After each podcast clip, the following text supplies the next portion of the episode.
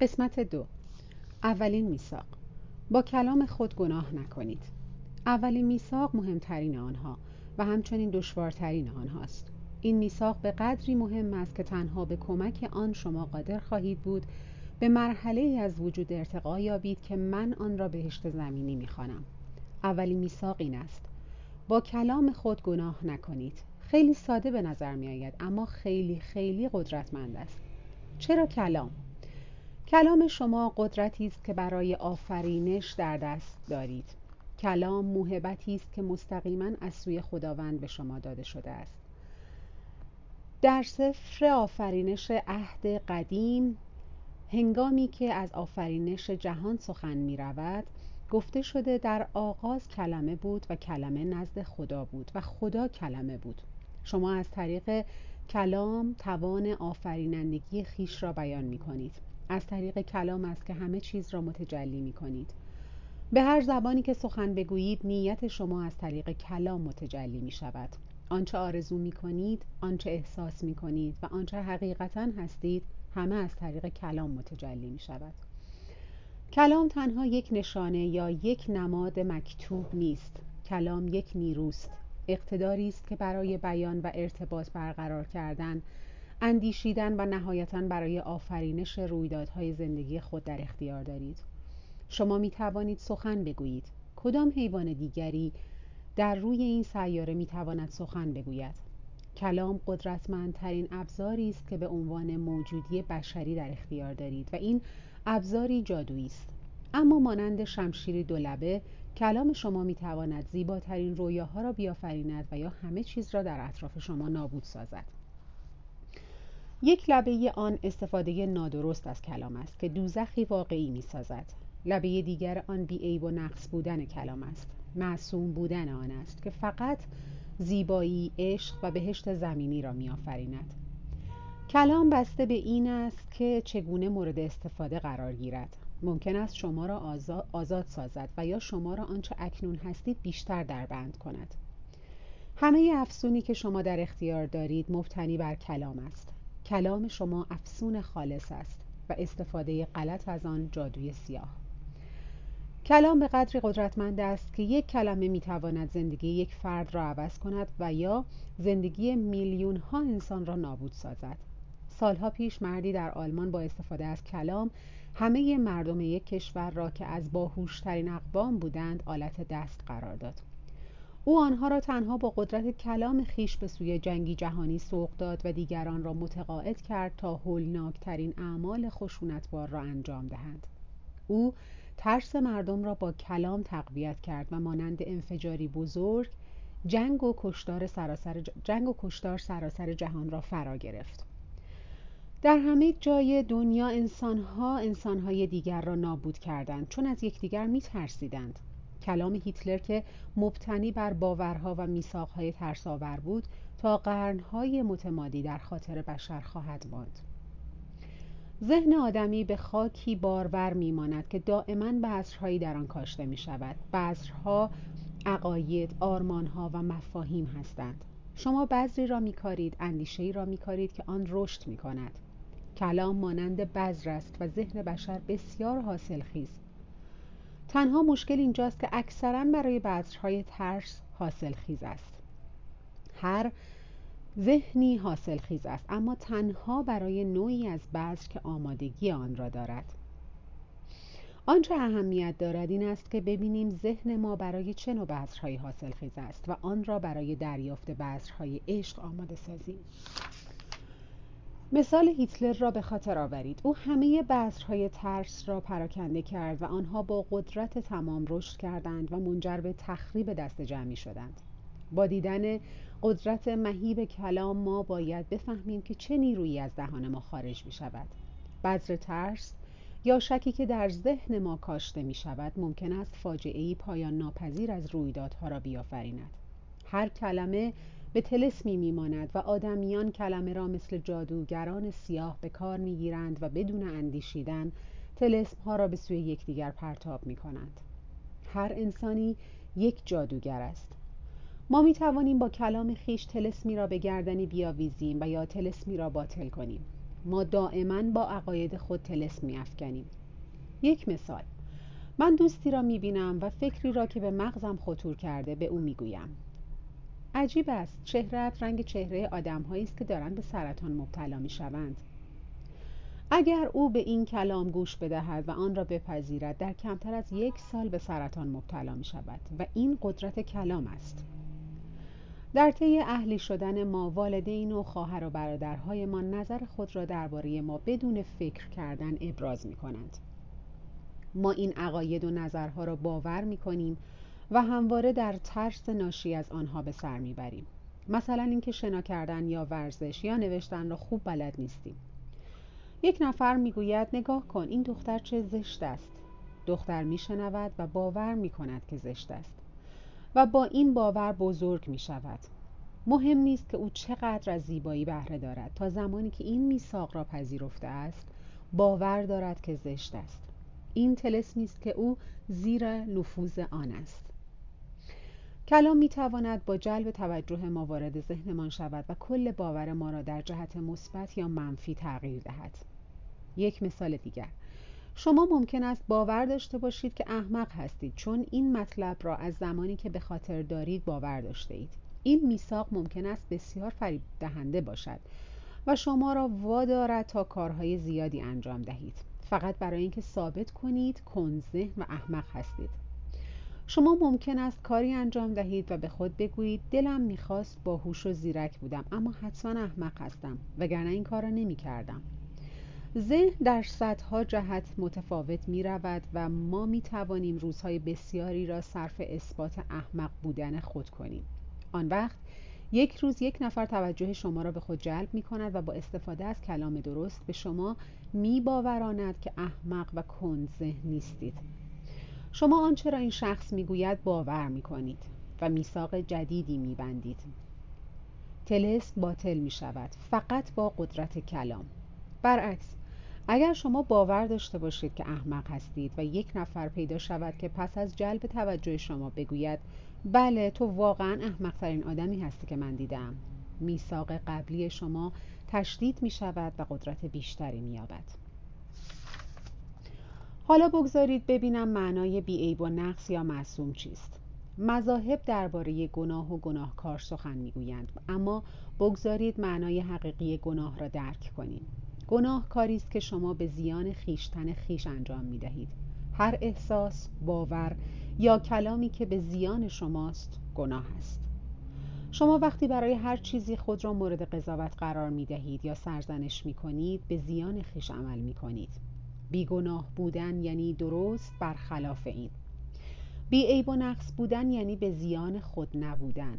شما وقتی معصومانه عمل می کنید وقتی بیگناه هستید مسئولیت اعمال خود را میپذیرید.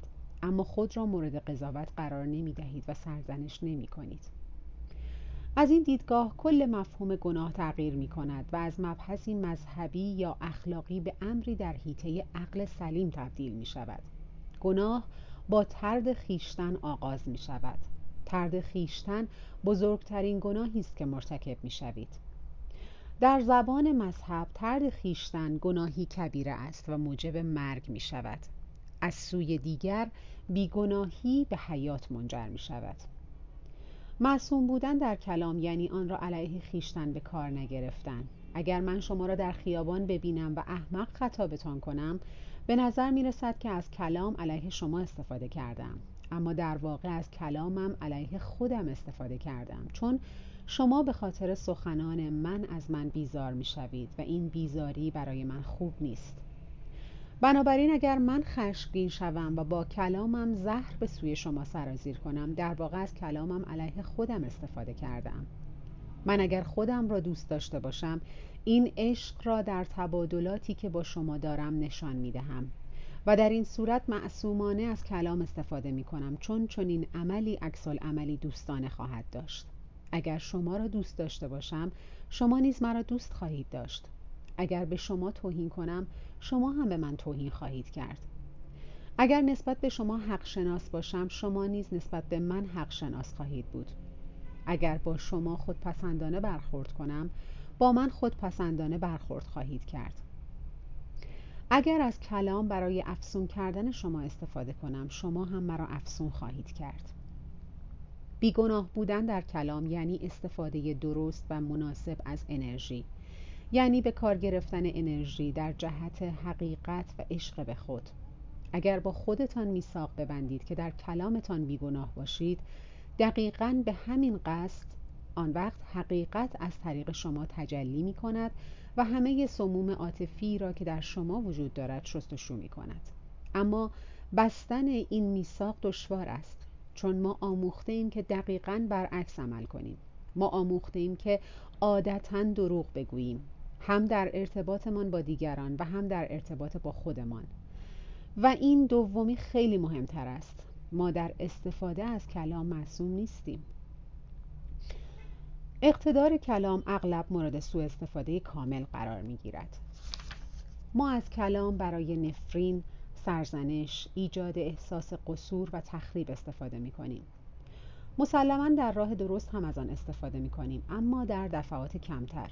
بیشتر اوقات از کلمات برای سمپاشی استفاده می کنیم برای انتقال زهر خشم، حسد، بخل و نفرت. کلام جادویی خالص است و مقتدرترین موهبتی است که ما انسانها داریم. اما از آن علیه خودمان استفاده می کنیم ما طرح انتقام می ریزیم با کلاممان هرج و مرج ایجاد می کنیم از کلام برای ایجاد نفرت بین نژادها، قومها، خانواده ها و ملت ها استفاده می کنیم ما مکررن از کلام سوء استفاده می کنیم و این استفاده نادرست است که آفرینش و تداوم بخشیدن به رویای دوزخ را ممکن می سازد استفاده نادرست از کلام یعنی چگونه یکدیگر را از پا بیاندازیم و یا در حالت ترس و شک نگه داریم. چون کلام جادویی است که انسانها در اختیار دارند و سوء استفاده از کلام یعنی جادوی سیاه. پس همه ما تمام مدت از جادوی سیاه استفاده می کنیم بیان که بدانیم کلام ما تماما جادویی است. مثلا خانمی بود که هم باهوش بود و هم قلب مهربانی داشت. او دختر کوچولویی داشت که تا سرحد پرستش دوستش داشت. شبی پس از طی یک روز کاری خیلی سخت و بد خسته و پر از تنش و با سردردی وحشتناک به خانه بازگشت. در آن شرایط او نیاز به سکوت و آرامش داشت اما دختر کوچولویش با شادی بالا و پایین میپرید و آواز می‌خواند. دخترک از احساسات مادرش آگاه نبود. او در عالم خودش سیر می‌کرد در رویاهای خودش. او آنقدر حال خوشی داشت که دم به دم بلندتر می‌خواند و جست می‌زد تا احساس شادی و عشق خود را بیان کند. او به قدری به صدای بلند آواز خواند که سردرد مادرش بدتر شد به طوری که اختیار خودش را از دست داد و خشمگین به دختر زیبای کوچولوش نگاه کرد و گفت بس کن صدایت خیلی بد است ممکن است خفه شوی؟ حقیقت این است که تحمل مادر نسبت به هر صدایی به پایان رسیده بود. نه اینکه صدای دخترک بد باشد اما دخترک آنچه را مادرش گفته بود باور کرد و در آن لحظه میثاقی با خودش بست. پس از آن او دیگر هرگز آواز نخواند چون باور کرده بود که صدایش بد است و نمی‌خواست دیگران را با شنیدن آن بیازارد. در مدرسه او دختر کمرویی بود و هر وقت از او می‌خواستند آواز بخواند رد می‌کرد. حتی صحبت کردن با دیگران برایش دشوار شده بود. همه چیز این دخترک به خاطر این میثاق عوض شد. او گمان کرد که باید هر احساس و عاطفه را سرکوب کند تا محبوب و مورد پذیرش باشد. ما هرگاه عقیده ای را میشنویم و آن را باور می کنیم میثاقی را میپذیریم که بخشی از نظام باورهای ما می شود این دختر کوچک بزرگ شد و اگرچه صدای قشنگی داشت دیگر هرگز آواز نخواند. او از یک تلسم عقده‌ای کامل ساخت. این تلسم را کسی که بیش از همه وی را دوست می داشت به گردنش افکنده بود. مادرش. مادر او متوجه نشد که با کلامش با او چه کرده است. متوجه نشد که از جادوی سیاه استفاده کرده و بچهش را تلسم کرده است. او از اقتدار کلامش آگاه نبود. بنابراین نباید سرزنشش کرد. او آنچه را مادر و پدر خودش و دیگران بارها با او کرده بودند انجام داد. او از کلام سوء استفاده کرد. ما چند بار این کار را با فرزندانمان انجام می دهیم ما چند بار این کار را با فرزندانمان انجام می دهیم ما این نوع عقاید را به آنها می دهیم و آنها این جادوی سیاه را سالهای متمادی با خود حمل می کنند کسانی که دوستمان دارند ما را اسیر جادوی سیاه می کنند اما نمی‌دانند که چه می کنند به همین دلیل است که باید آنها را ببخشیم چون نمی‌دانند که چه می کنند یک نمونه دیگر. شما یک روز صبح بسیار شادمان از خواب بیدار می شوید یکی دو ساعت مقابل آینه می نشینید و خود را خوشگل می کنید بعد یکی از بهترین دوستان شما از راه می رسد و می گوید برایت چه اتفاقی افتاده؟ چقدر زشت شدی؟ نگاه کن چه لباسی پوشیده ای؟ مسخره به نظر میایی همین کافی است تا شما را بلا فاصله به جهنم وارد کند شاید این دختر مخصوصا این جمله را گفته تا شما را اذیت کند و موفق هم شده او عقیده ای را با تمام اقتداری که در پشت کلامش نهفته است ابراز داشته اگر عقیده او را بپذیرید این به میثاقی جدید بدل می شود و شما تمام توان خود را صرف آن می کنید آن وقت این باور تبدیل به جادوی سیاه می شود این نوع تلسم ها به دشواری باطل می شوند تنها چیزی که ممکن است چنین تلسم هایی را باطل کند پذیرفتن میثاقی جدید مبتنی بر حقیقت است. حقیقت مهمترین بخش بیگناهی در کلام است. در یک لبه شمشیر دروغ است که جادوی سیاه را میآفریند و در لبه دیگر حقیقت است که قدرت باطل کردن و در هم شکستن تلسم جادوی سیاه را دارد. تنها حقیقت ما را آزاد خواهد ساخت. به ارتباطات روزانه انسان ها نگاه کنید و مجسم کنید که ما چند بار با کلام خود یکدیگر را جادو می کنیم در طول زمان این ارتباط به بدترین شکل جادوی سیاه تبدیل شده است و ما آن را غیبت می نامیم غیبت بدترین نوع جادوی سیاه است چون زهر خالص است. ما از طریق میساخها آموخته ایم که چگونه غیبت کنیم. وقتی بچه بودیم میشنیدیم که بزرگ سالان دوروبر ما غیبت می کنند و تمام مدت درباره دیگران ابراز عقیده می نمایند آنها حتی درباره کسانی که اصلا نمی شناختند عقایدی ابراز می کردند. همراه با این عقاید سم عاطفی منتقل می شد و ما می آموختیم که این طریقه عادی ارتباط برقرار کردن است. غیبت یکی از شکل‌های مهم ارتباط در جامعه انسانی است. این راهی است که آدمها را به هم نزدیک می کند چون ما وقتی می بینیم کسی همان احساس بدی را دارد که ما داریم احساس بهتری پیدا می کنیم ضرب المثل قدیمی می‌گوید بدبختی شراکت را دوست دارد. کسانی که در جهنم رنج می‌برند نمی‌خواهند تنها باشند. ترس و رنج بخش مهمی از رویای این سیاره هستند و از این راه است که رویای سیاره ما را مغموم می کند با مقایسه ذهن انسان و کامپیوتر غیبت را می شود به ویروس کامپیوتری تشبیه کرد. ویروس کامپیوتری قطعه ای از زبان کامپیوتر است که به همان زبان بقیه رمز به همان زبان بقیه رمز ها نوشته شده است. با این تفاوت که به قصد صدمه زدن ساخته شده است. این رمز وقتی که اصلا انتظارش را ندارید وارد برنامه کامپیوتر شما می شود و اغلب شما اصلا متوجه آن نمی شوید. هنگامی که این رمز وارد شد کامپیوتر شما دیگر درست کار نمی کند یا اینکه اصلا کار نمی کند. چون رمزها آنچنان با پیام های مشکلزا درآمیختند که دیگر نمی توانند نتایج مطلوبی به دست دهند. غیبت هم دقیقا به همین شیوه عمل می کند. مثلا شما کلاس جدیدی را با آموزگار جدیدی آغاز کرده اید و از مدتها قبل منتظر این واقعه بوده اید روز اول کلاس پیش کسی می روید که قبلا همین کلاس را گذرانده است و او به شما می گوید این معلم آدم متفرعن و پرمدعایی است و اصلا نمی‌داند درباره چه حرف می‌زند. به علاوه آدم فاسدی است. مراقب خودت باش. شما بلافاصله تحت تاثیر کلام و رمز عاطفی شخص گوینده قرار می‌گیرید. اما نمی‌دانید که مقصود آن شخص از گفتن این مطلب چه بوده است. شاید او به دلیل رد شدن در کلاس عصبانی باشد و شاید هم ترس یا تعصب باعث شده باشد این داوری را بکند. اما چون شما آموخته اید که مثل یک کودک اطلاعات را جذب کنید بخشی از وجودتان این غیبت را باور می کند و با این پیش داوری وارد کلاس می شوید همانطور که معلم حرف می‌زند شما احساس می کنید زهر در درونتان فعال می شود و متوجه نمی شوید که از دید کس دیگری به این معلم نگاه می کنید کسی که پشت سر او حرف زده است. بعد شروع می کنید با سایر همشاگردی ها در این باره گفتگو کردن. و آنها هم بعد از این او را فردی پر ادعا و فاسد می بینند شما از کلاس متنفر می شوید و خیلی زود تصمیم می گیرید از رفتن به آن خودداری کنید. شما معلم را مقصر می دانید و سرزنشش می کنید در حالی که غیبت هست که باید مورد سرزنش قرار گیرد.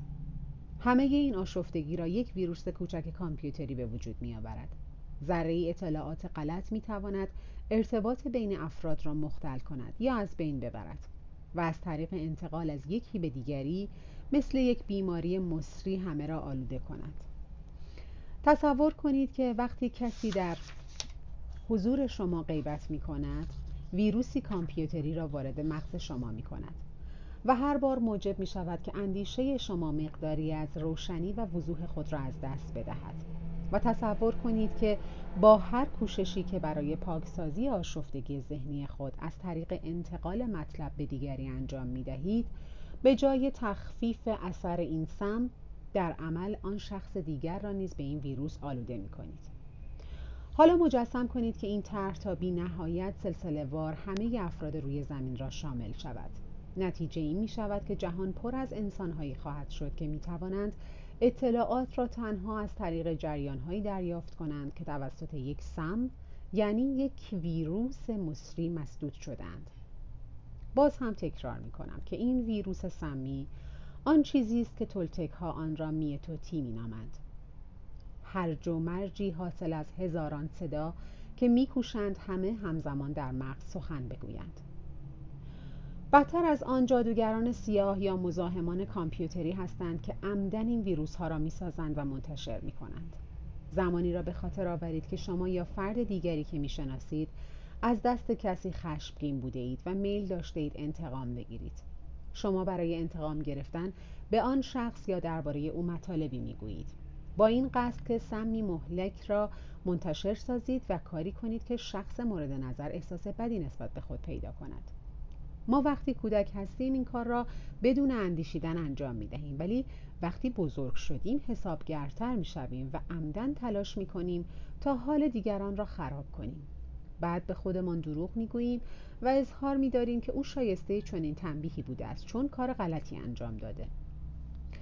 وقتی ما جهان را از طریق یک ویروس کامپیوتری می بینیم توجیه شقاوت آمیزترین رفتارهایمان آسان می شود اما آنچه نمی بینیم این است که با سوء استفاده از کلام خود خودمان را عمیقتر در دوزخ جا می دهیم ما سالیان متمادی غیبت شنیده ایم و با کلام دیگران افسون شده ایم و همچنین با کلام خود در مورد خودمان.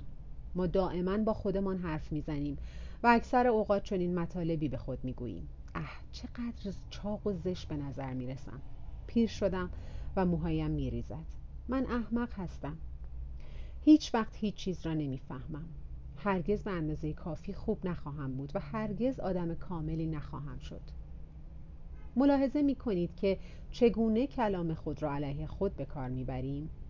ما باید بفهمیم که کلام چه هست و چه می کند اگر شما اولین میثاق را درک کنید که می‌گوید با کلام خود گناه نکنید آن وقت شروع می کنید به دیدن همه تحولاتی که در زندگیتان رخ می دهد. اولین تغییرات در رابطه شما با خودتان اتفاق می افتد و سپس در رفتار شما با سایرین مخصوصا کسانی که بیش از همه دوست می دارید. ملاحظه کنید که چقدر وقت صرف چقدر وقت صرف غیبت کردن درباره کسی کرده اید که بیش از همه دوست می دارید تا دیگران را قانع کنید که از نقطه نظر شما حمایت کنند چند بار توجه دیگران را جلب کرده اید و علیه محبوب خود سنپاشی کرده اید تا دیگران به شما حق بدهند. عقیده شما فقط نقطه نظر شماست و الزاما صحیح نیست. عقیده شما ناشی از باورهای شماست ناشی از منیت شما و رویاهای شما. ما همه این زهر را میآفرینیم و آن را انتشار می دهیم فقط به این قصد که احساس کنیم حق با ماست. اگر ما اولین میثاق را در زندگی سرمشق خود قرار دهیم و با کلام خود مرتکب گناه نشویم همه سموم عاطفی از ذهن ما پاک می شود و دیگر در رابطه ایمان با دیگران اثر نمی‌گذارد. معصومیت در کلام همچنین موجب می شود از تلسم های منفی دیگران در امان باشیم. چون ما هنگامی باوری منفی را میپذیریم که ذهنمان برای آن خاک حاصل خیز باشد. اگر شما با کلامتان مرتکب گناه نشوید آن وقت ذهنتان دیگر برای کلماتی که ناشی از جادوی سیاه هستند خاک حاصل خیزی نخواهد بود. برعکس برای دریافت کلماتی که ناشی از عشق هستند حاصل خیز خواهد بود. شما می توانید میزان معصومیت در کلام را با میزان عشق به خود بسنجید.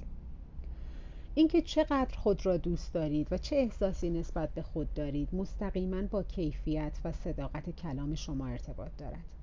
وقتی در کلام بیگناهید احساس خوبی دارید. شاید هستید و با خود در صلح و آرامش به سر می‌برید.